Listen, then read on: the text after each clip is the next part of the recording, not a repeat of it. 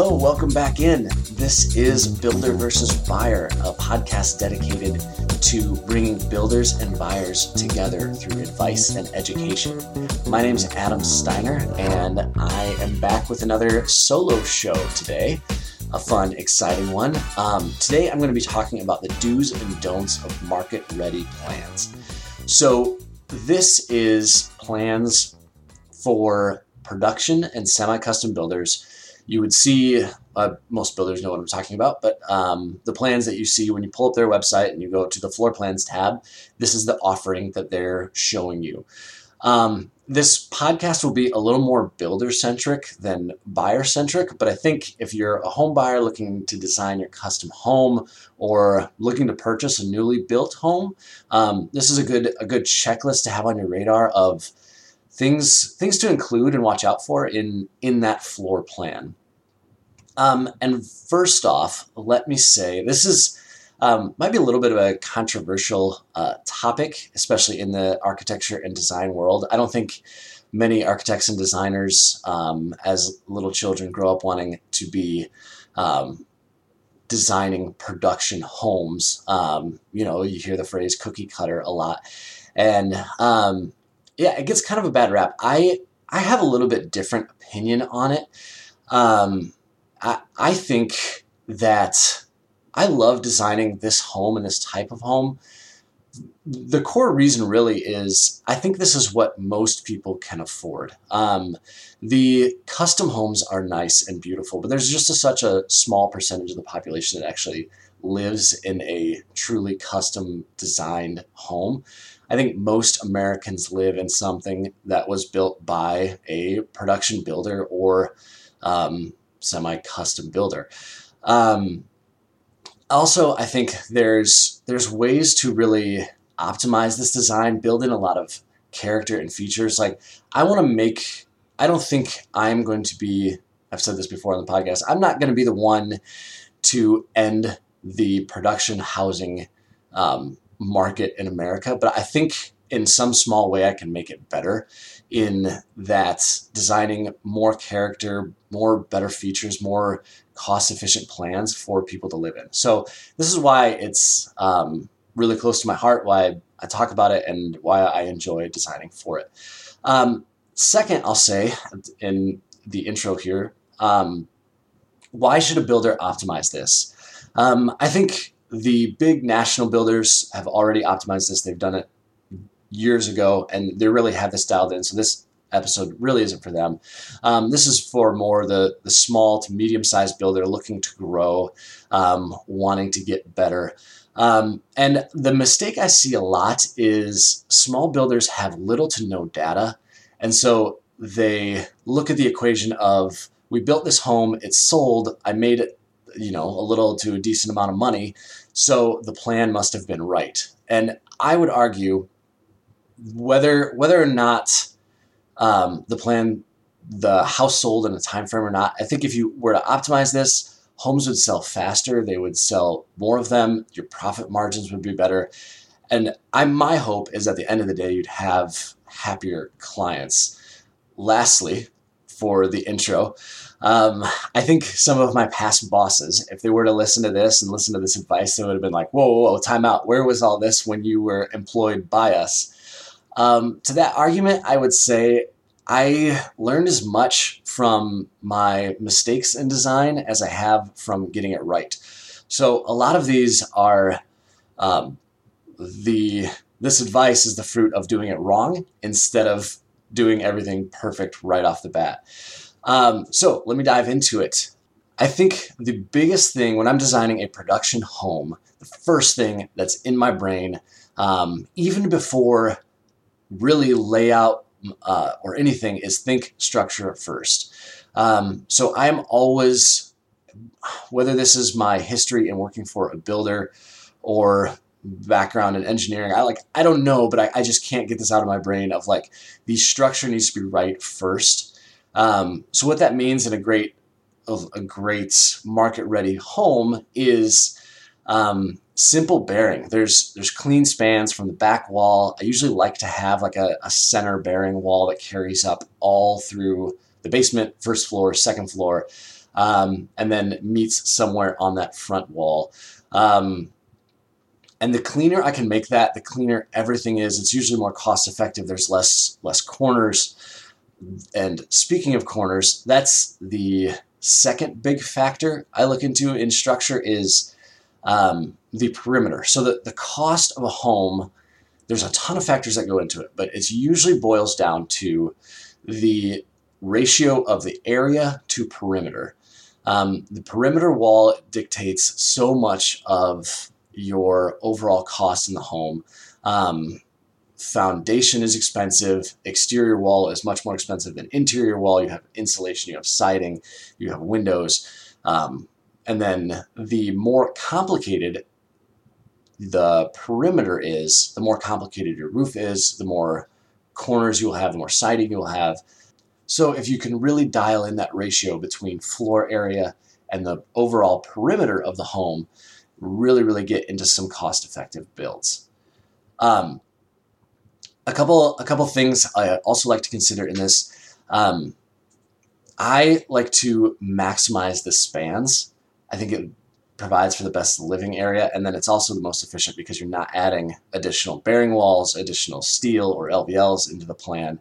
So in maximizing spans, I mean most designers know this, but um, you know if you're doing conventional lumber, um, you know the the two-bys that's usually ends up in the 15 to 17 foot range. Um, with TJIs, you can get a little more, or LSLs, you can get up into the, the 17 to 20 foot range. And then with floor trusses, you're getting up to about 26 feet, maybe more. It just depends on what um, floor design you're, you're doing. So in that floor plan, looking back, I like to maximize those spans to um, what those members will allow. Um, yes, the, the bigger the span, you could get to some more bouncy floors. Um, but I think most of these structural members will be able to um, be designed in a way that minimizes that quote unquote bounce in the floor.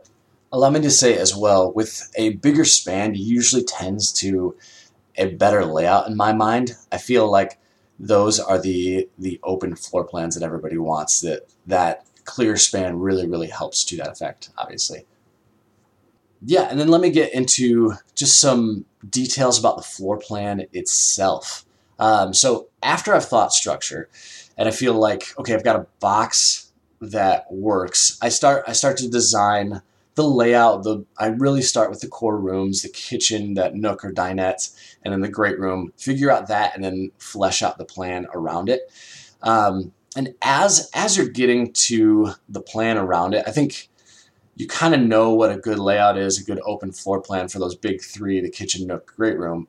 Um, but then getting into the details around it is really where a plan is either made or missed. And um, this is this is what can lead to a lot of um, plans not being as sellable as you thought, even though there's a great layout, great elevation. And most buyers first start with box checking.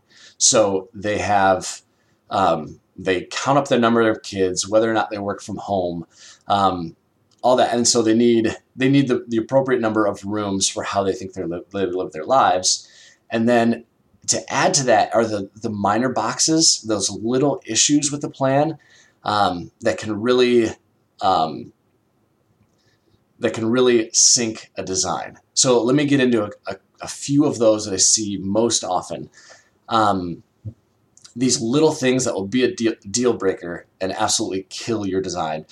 Um, the hall bath, that kid's bath, whether that's on the second floor or in a ranch or rambler that's on the, the main floor, um, if you don't have room for a double bowl sink in that bath, honestly, it could cause someone to not buy your plan. Um, before I had kids, I thought this was silly. And now that I have two children with that share a single bowl sink in their bathroom. Um, it is a real struggle every time we try to get them to bed, brushing teeth, fights. I thought it was just a parenting thing, but if if I could solve that problem for people and just have a secondary bowl, um, I I think that goes a long, long way. And I think most people with kids realize this. So, um, yeah, just make sure to include those. Um, linen closets. Don't forget these. I think this is a a pass fail course, as I like to say. Either um, it doesn't matter where it is in the plan, so to speak, whether that's in the, the owner's bath or off the hallway. Um, a, you know, location is always important, but as long as you have one, um, really, really helpful in selling homes. Um, same thing, an entry closet. Um, I think, especially I'm in Minneapolis area. I've also designed a lot for homes in the Midwest. Um, people come over, have big coats. Uh, that stuff needs to go somewhere. Um, this again is it's just something you can't you can't forget or can't miss. Um, a last last couple little things. The something I always look at now, and again, this is this is because I've failed at this in plans before, is the fridge swing. Um, actually, now I like to build out a dummy wall next to the fridge, so the fridge has like an extra four to six inches to slide and be pushed back alongside those cabinets so it's not sticking out so far. And then, second, most everybody now is buying a French door fridge. So uh, you need room on both sides to open those doors at least, you know, 135. You won't get a full 180 degree opening, but enough to be able to slide those drawers out, fit a pizza in there. Like, think about these little things as you're designing every home and as you're you're looking at plans to build. Um, another little thing is bed placement. Early on in my career, I, I was kind of cocky and prideful and thought um, if the home's got a great elevation and a good layout, like people will buy it. But these little things like the bed placement would always be for the the secondary bedrooms would always be you know underneath those two key windows on the front elevation for example now I try to think through every bedroom, a nice clean wall to put that bed. It doesn't need to be opposite the door all the time, but that is my goal. Is that opposite the door, you walk in, look at the bed. Um, I think it's best for an interior design perspective. Yeah. Um, lastly, pretty obvious here, but garage size. I've seen so many people not buy a plan or spend a lot of extra money to increase the garage depth just because their cars won't fit. Um, if you're designing a plan that you intend to build multiple times, look up the size of a big truck or a utility van and just make sure it fits in what you have designed.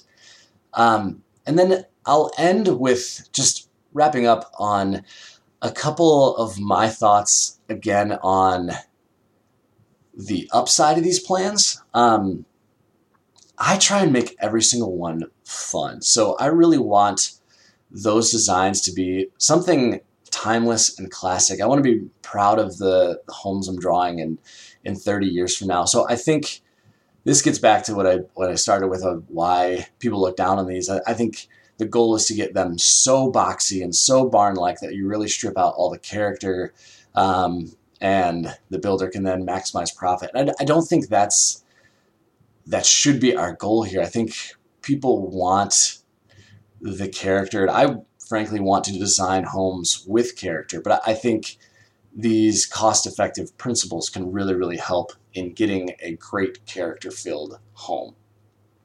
Well, I think that wraps it up for today's podcast.